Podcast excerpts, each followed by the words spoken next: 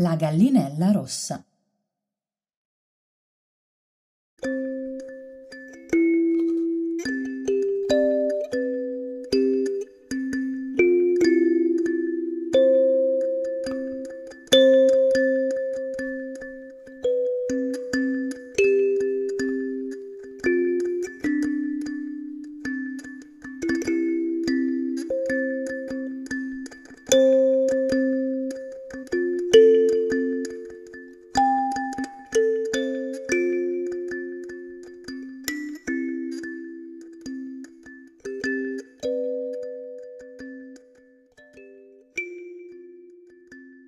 La gallinella rossa passava tutte le sue giornate a raspare il terreno nell'aia per cercare degli ottimi vermi da mangiare.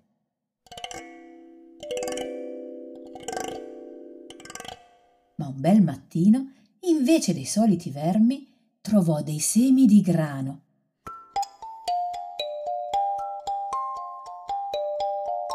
La gallinella rossa non poteva crederci tutta contenta, con le penne arruffate per la gioia, corse dai suoi amici e chiese Chi mi aiuta a piantare questi semi?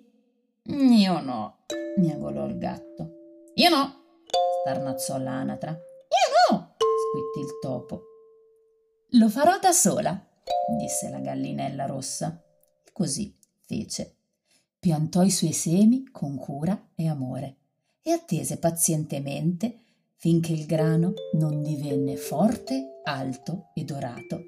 Poi chiese di nuovo ai suoi amici: Chi mi aiuta a mietere questo grano? Io no, miagolò il gatto. Io no, starnazzò l'anatra. Io no, squittì il topo. Lo farò da sola, disse la gallinella rossa. E così fece.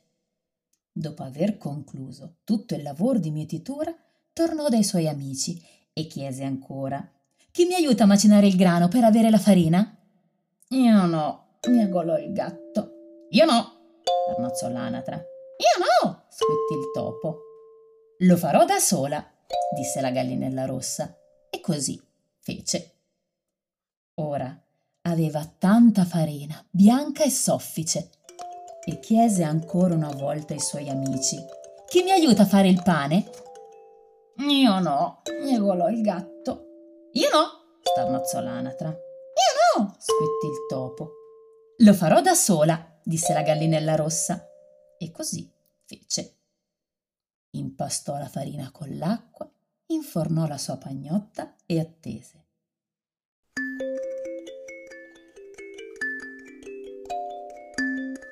Non appena ebbe sfornato il pane, il suo profumo si sparse per tutta la fattoria.